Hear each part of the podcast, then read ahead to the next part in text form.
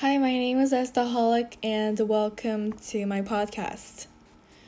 Today, I'm thankful for going to school today on Monday, and well, this week is my final test week.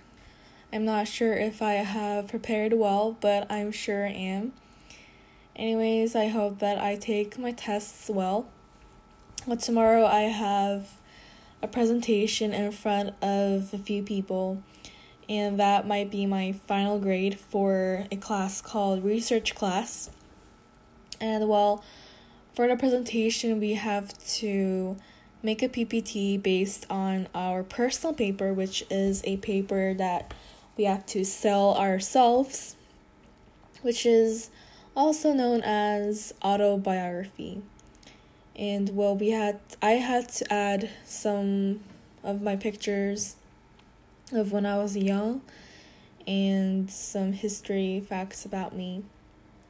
I hope I do well tomorrow and get a high score on my research class. On Wednesday, I have math test, and on Thursday, I have a final test on my Chinese class and character education class, which I might need to prepare well around this week. So I hope that I take all of my tests well without any regrets or any rushes that have to do it on that same day. Yeah, so that's basically what I'm going to be doing this week, what I'm going to take and review for this week. After this week is the end of the first quarter, and after this week is one week of Water Festival Vacation, which is a vacation from Cambodia.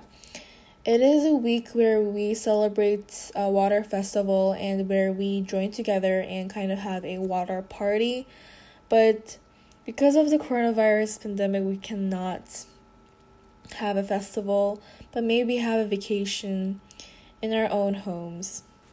There was something that the teachers have said that the vacation would not be a week but only for a few days, but I hope that doesn't happen because I would really want a one week vacation.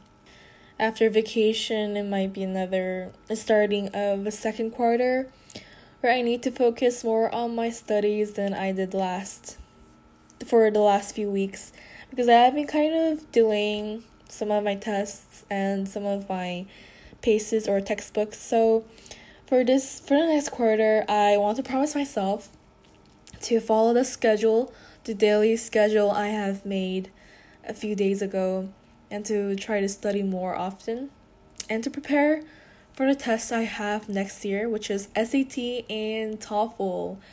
I am very nervous about that, but I hope that I study well and get a high score, a pretty high score on both of the tests. Anyways, now I'll be wrapping up this episode. Always stay safe and always be a saholic. Bye.